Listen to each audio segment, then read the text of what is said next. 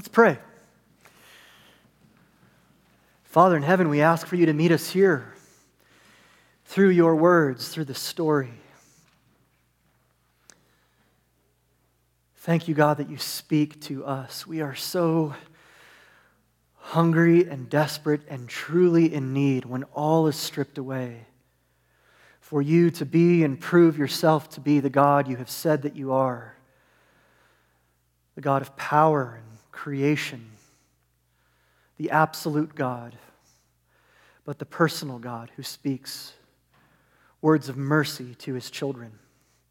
Your mercy in turning us away from those things that we so often pursue that do not satisfy, but not turning us back to condemnation or guilt or shame, but turning us toward your promise the finished work of Jesus, your Son. So, will you meet us here this morning, Lord, as we think about hearing your word, sitting under your word, standing under the authority of your word proclaimed over us, the gift of not having to well it up within ourselves, but to receive it as a gift. Would you do that? Would you make us whole? Would you bring yourself glory? We pray in Christ's name. Amen. Came across this, across this quote this week from a writer who I really appreciate. Her name is Anne Lamott. Some of you know Anne Lamott. It's a great writer. And this is from a short essay she wrote entitled Becoming the You That You Were Meant to Be. Where to start?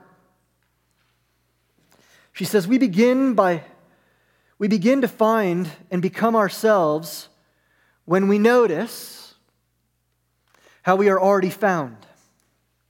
Already truly, entirely, wildly, messily, marvelously who we were born to be.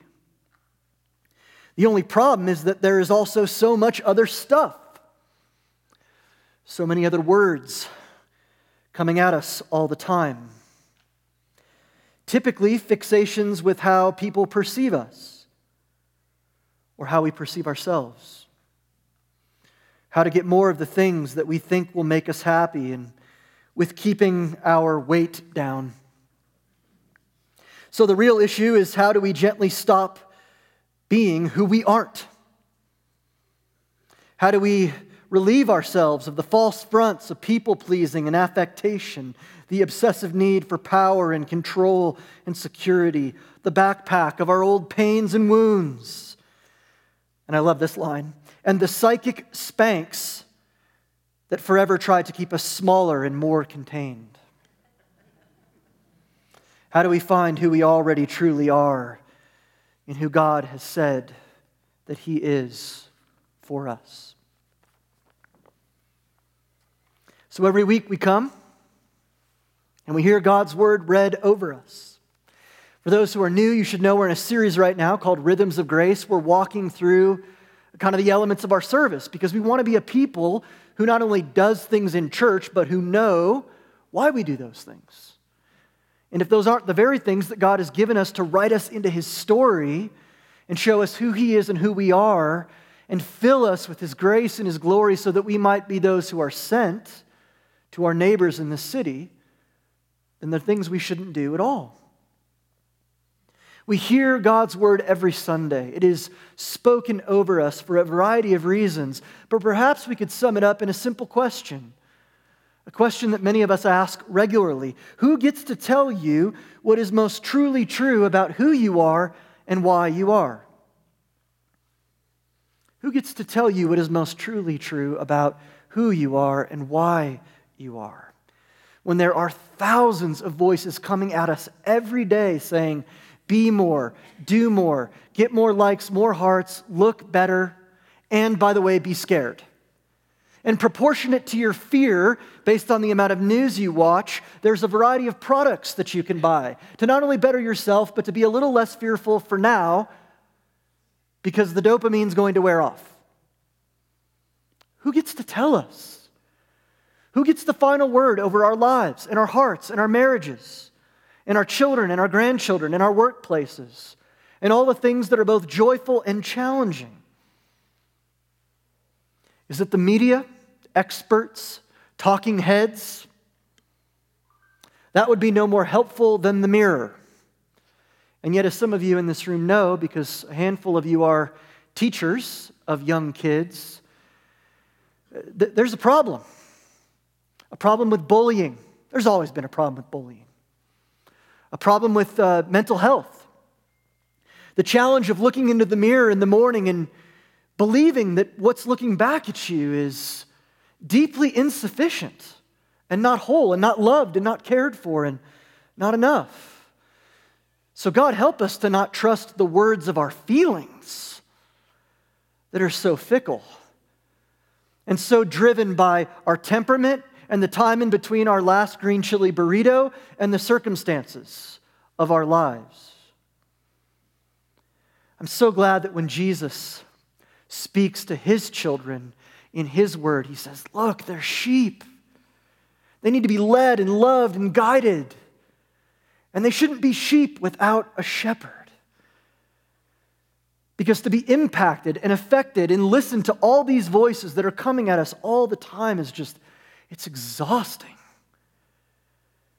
We're, we're so busy with it, with reading through the news and news feeds, we're, we're exhausted. So, not only do we need a word spoken over us, but we need one that can genuinely provide some rest that can carve out some Sabbath rest into our lives that isn't movable and shakable based on the challenges and worries of the day. So, what about rest? I still feel like we're here way too early and it's the late service. Daylight savings time.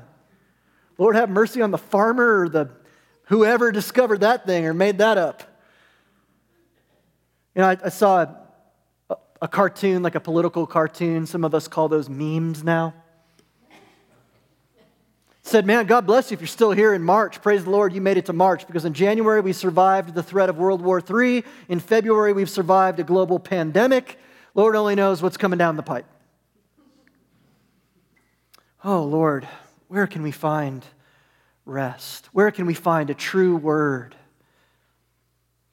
These questions and concerns are real. That's why we come to church, not to hide those things, but to be gathered as the sheep and the children of God, to in those things find help and find hope. And so this morning, as we think about the public and weekly reading of Scripture, as we think about getting into God's Word daily in our own lives, hearing it and studying it, here's the promise of God to you this morning that God invites us in the chaos of the world, in the cacophony of voices, in the siren songs of do and be more, in the restlessness of human existence and our finitude, God invites us to rest in His words to us. God speaks. God invites us to rest. And so, with the author of Hebrews, let's remember Psalm 95. It's an invitation, it's a challenge, it's a gift. Today, if you hear his voice, do not harden your hearts.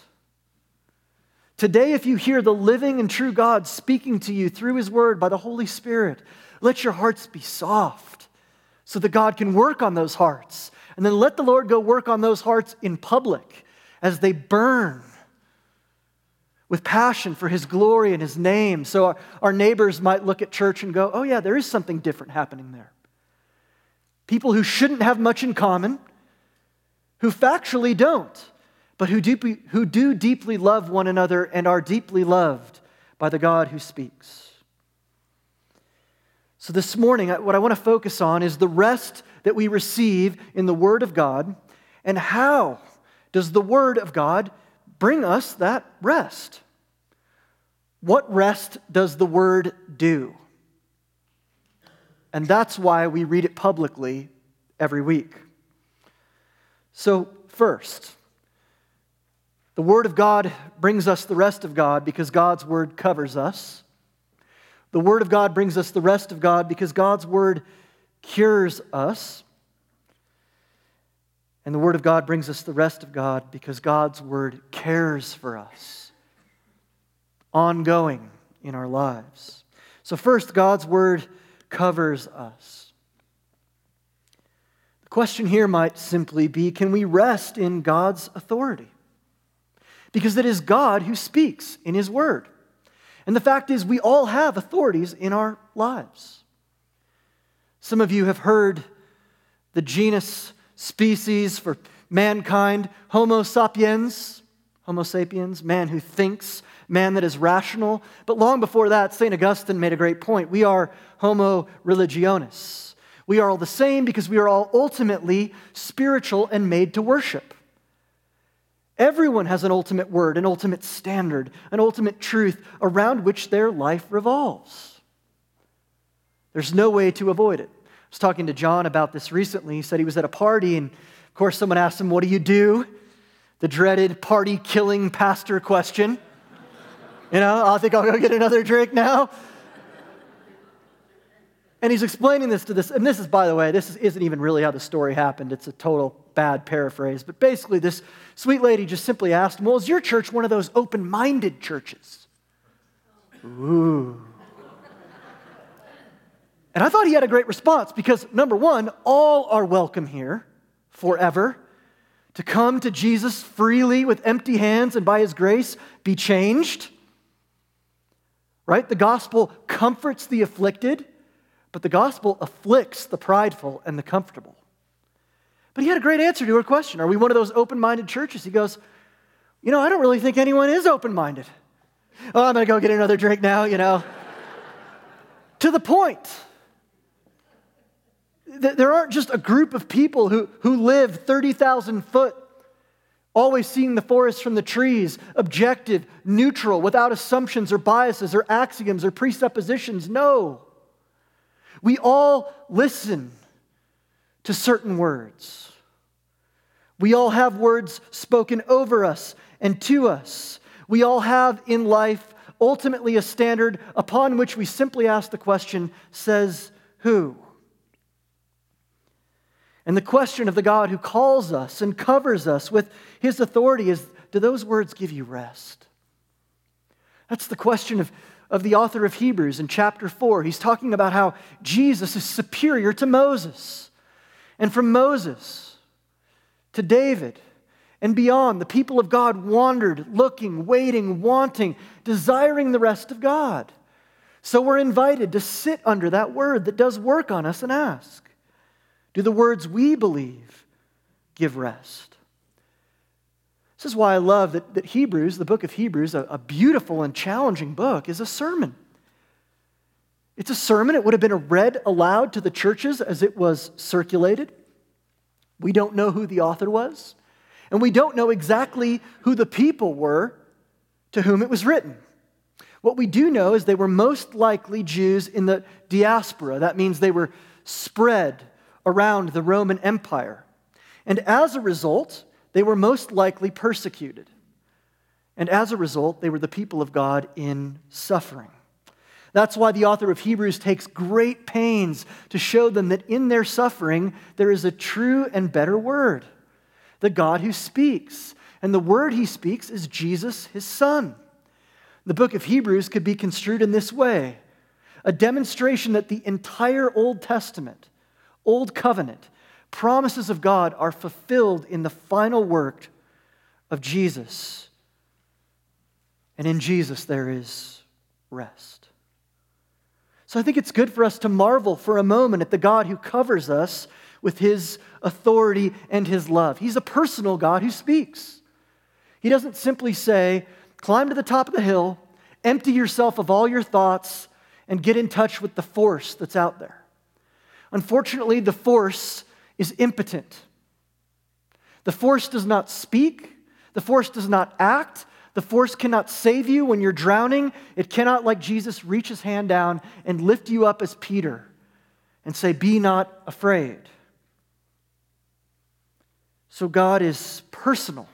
That's why Hebrews tells us the Word of God is living and active because, thanks be to God, Jesus is alive. The Word of God is living and active. Simultaneously, it's not a, an uninterrupted collection of pithy religious sayings. the Bible isn't a gigantic collection of fortune cookies. You know, crack it open, and what's the wise piece of advice? What's the daily bumper sticker? You know, what's the newest edition of the best selling Hallmark cards? The God who covers us in his authority calls us not only to, to his personal interaction with us, but also to be, to be laid bare to be open in our hearts to what He might want to do in our lives. And I love this, so that on the one hand, the Word of God keeps us as Christians from compromising with the culture, but it also keeps us from hiding from the culture. Because God's Word has authority when He speaks, we can go boldly out into the world and be in the world and not of it. We don't need to be afraid of compromise, for the Word protects us. But we don't just come to God's word asking for candy. We ask Him to work and call and confront the other words that come to us in lies and half truths. And as God does that, He creates with His word a people. In the beginning was, was God, and God spoke everything into existence. God's word not only is, but does. God acts through his speech.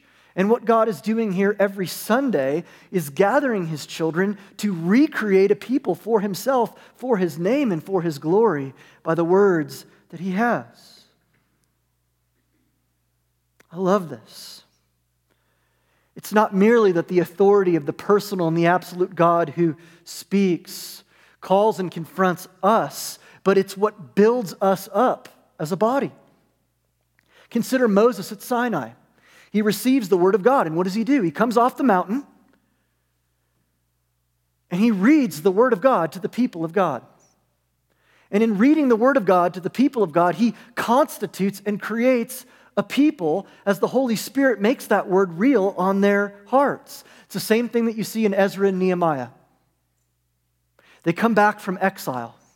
The people are hurting, they are broken, they are sad, they are attempting to rebuild the temple. It's nothing like its former glory, and to rebuild the walls around Jerusalem. And what do they do? They read the Word of God.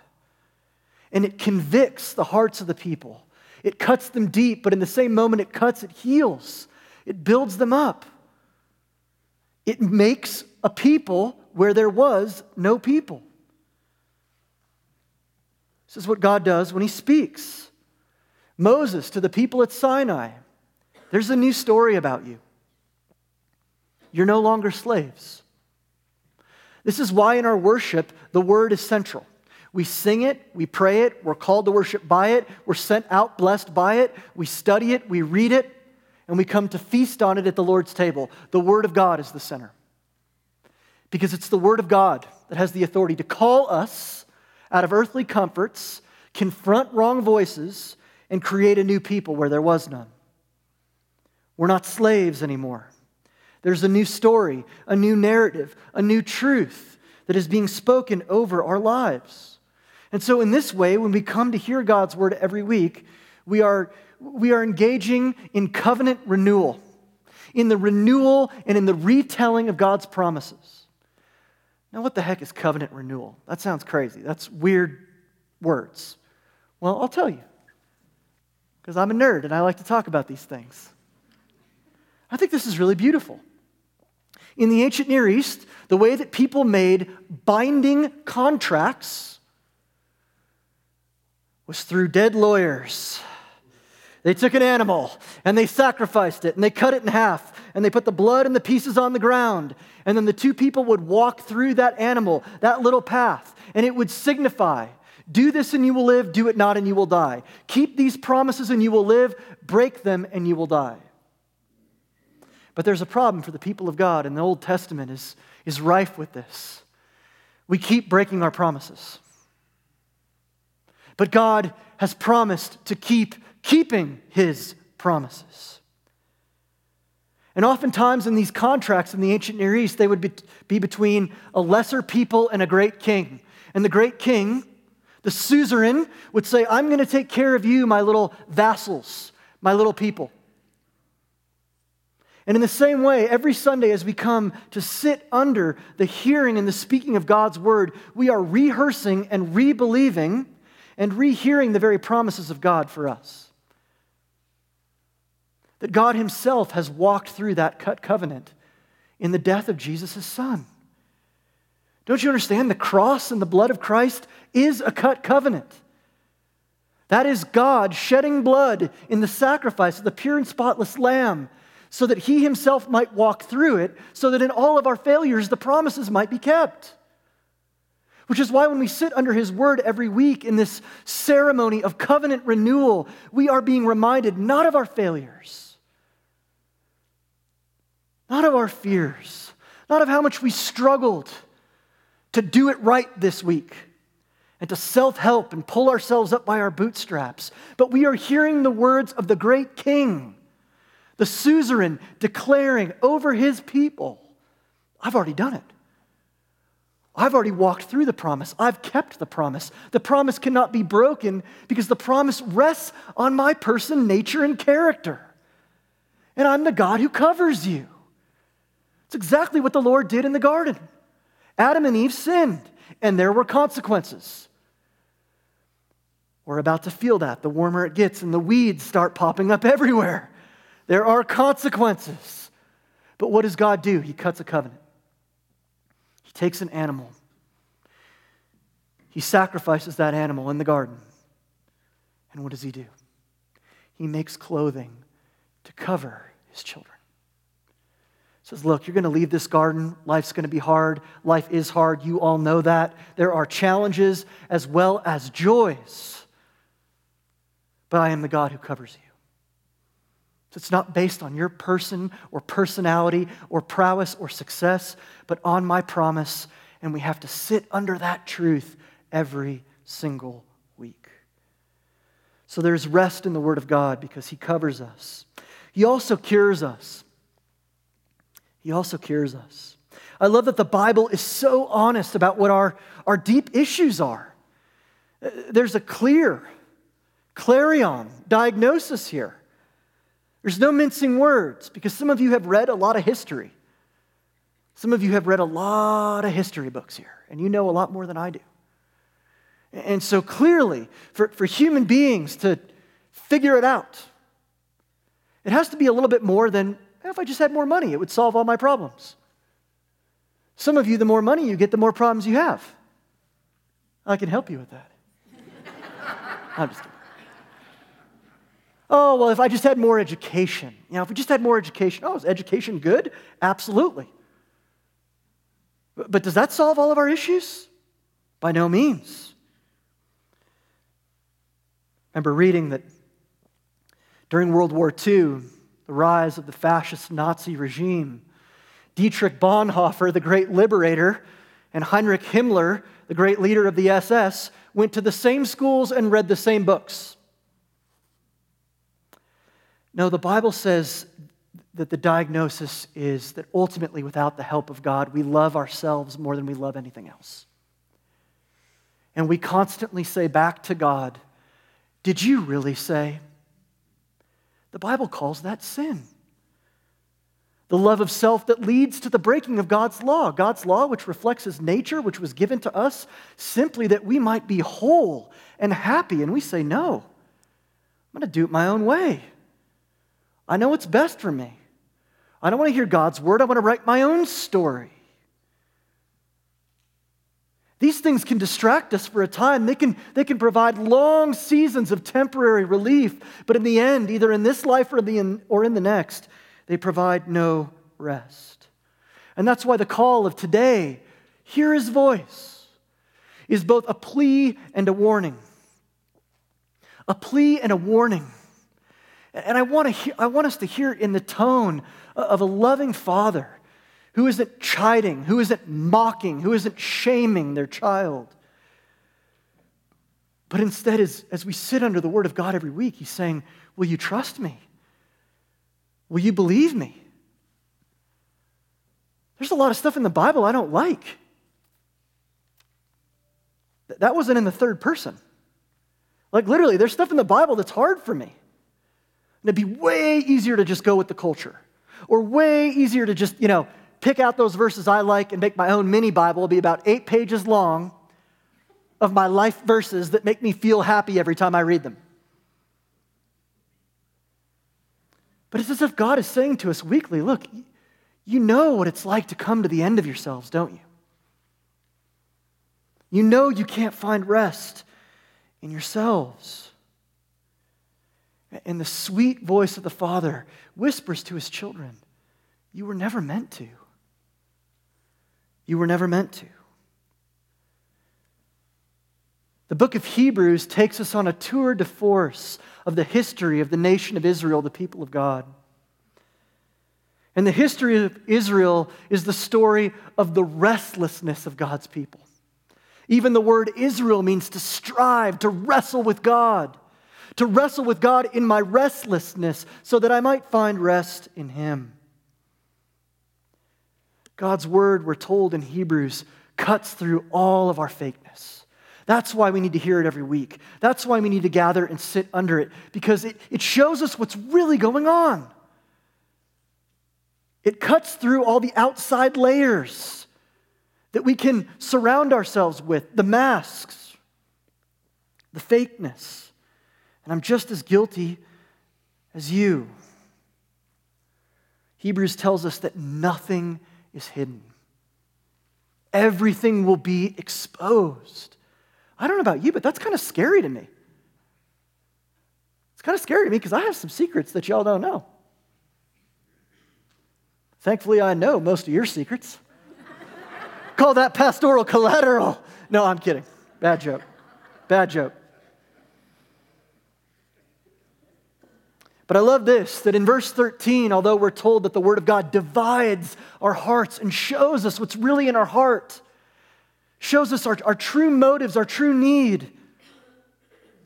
It says it exposes us. And we are naked before God because with God, nothing is hidden, even the stuff you and I try really, really hard to hide. But did you notice the difference between Hebrews 4 and Genesis 3? We are exposed, we are naked before the Word of God that lays us bare, but we are not ashamed. We are not ashamed. Because it is the same God, rest giving God, word speaking God, who not only diagnoses our problem, but sends a doctor to do something about it. This is God's true love for us. That Jesus is the great physician. And it's not always easy to undergo surgery and be in treatment or a life of rehabilitation from our navel gazing and narcissism. It's a challenge. But the great physician has promised to walk with us every step of the way. And so, yes, the gospel brings us here, God brings us here to speak to us, and to be honest, oftentimes offend our sensibilities. Just as the surgeon offends the outer layers of skin so they can actually get into where the disease is that it might be removed. I love this little quote we've heard. I don't know, I feel like maybe even once a month I do this one, but that's for me. Because really, I'm preaching to myself up here. God is the audience, and I need to hear this. We are more deeply in need. The diagnosis is grave. We are more deeply in need than we can even begin to know. Because the heart is deceitful above all things, and it's really painful to untie it. So we put in a lot of work to not do that. We are more deeply in need than we can begin to know, but we are more truly loved than we ever dared imagine. Oh, that is the good news of the doctor who comes to cure us, to heal us, to make us whole by his very word. Verse 8 tells us, I love this. For if Joshua had given them rest, God would not have spoken of another day later on. Oh, the doctor comes to remind us you can't do it. Moses couldn't do it. Joshua couldn't do it. David couldn't do it. The prophets couldn't do it. But Lord, we are men, we are women. Who will save us from these bodies of death? Thanks be to God for Christ Jesus our Lord. The Word became flesh. God didn't just say, do this. He didn't say, memorize these verses. He didn't say, live by these sayings. God said, I will send my one and only Son, the Word become flesh, so that the Word itself might be torn, so that I might do surgery on the world through the tearing of my Son, that I might bring healing to all those who believe by faith. The work of Christ is our rest. And of course, lastly, the Word of God that brings the rest of God means that God's Word cares for us, covers, cures, and now cares for us. Because if you're a Christian this morning, what you and I need, what you and I need is help ongoing. Help every day ongoing. And so the Word of God actually brings rest, not just at the moment where our eyes are open and we say, Praise God, thank you for saving me. But every day when our eyes open and we go, Yeah, Lord, I do praise you, but this is kind of not what I bargained for. Can we rest in God's guidance? How shall we do this thing that Hebrews tells us to do of striving? We see that God's word calls us and even creates us as a people. It diagnoses our need, and God Himself is the doctor. But what now? And we'll end with these two things that in our ongoing practical care and guidance in the grace of God, the Word both protects us and provides for us.